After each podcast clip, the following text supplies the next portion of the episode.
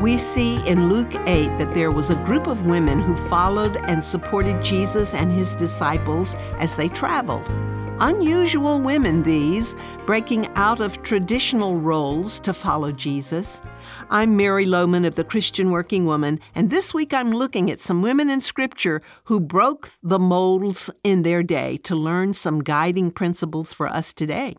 I have to believe that the disciples had some difficulty getting used to having women following them, but notice that Jesus allowed them to come along.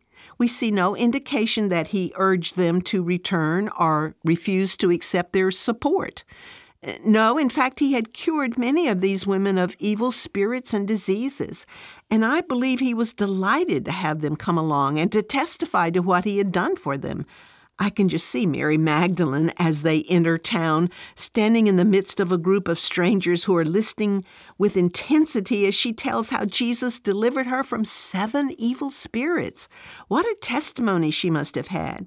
And I can imagine that many others were delivered by Jesus because of her witness. We see another woman, Joanna, who had been healed by Jesus. She was the wife of a prominent man in Herod's government. Now, it had to be most unusual for a woman in her position to decide to follow this itinerant preacher around and support him and his team. I wonder if that was ever a consideration with Joanna. Don't you imagine she was so grateful to Jesus for what he had done in her life that she simply was compelled to follow him? She was married and she must have had her husband's consent to leave her home in order to follow Jesus, but she didn't let anything stop her, not even traditions of her day. Evidently, these were women of means because they supported Jesus and the disciples out of their own pockets. Imagine that. These women picked up the tab. That had to be more unusual then than it is even now. It might have been a little hard at first for the disciples to take money from the women, but they learned the wonderful lesson that we are one in Christ and we share the ministry of the gospel equally.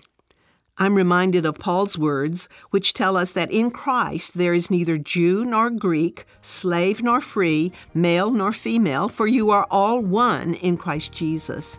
These women and men did not allow tradition to keep them from working together as one body with one mission to tell the world about Jesus. So we need to rethink our roles and traditions and see if they are inhibiting us and keeping us from being everything God wants us to be.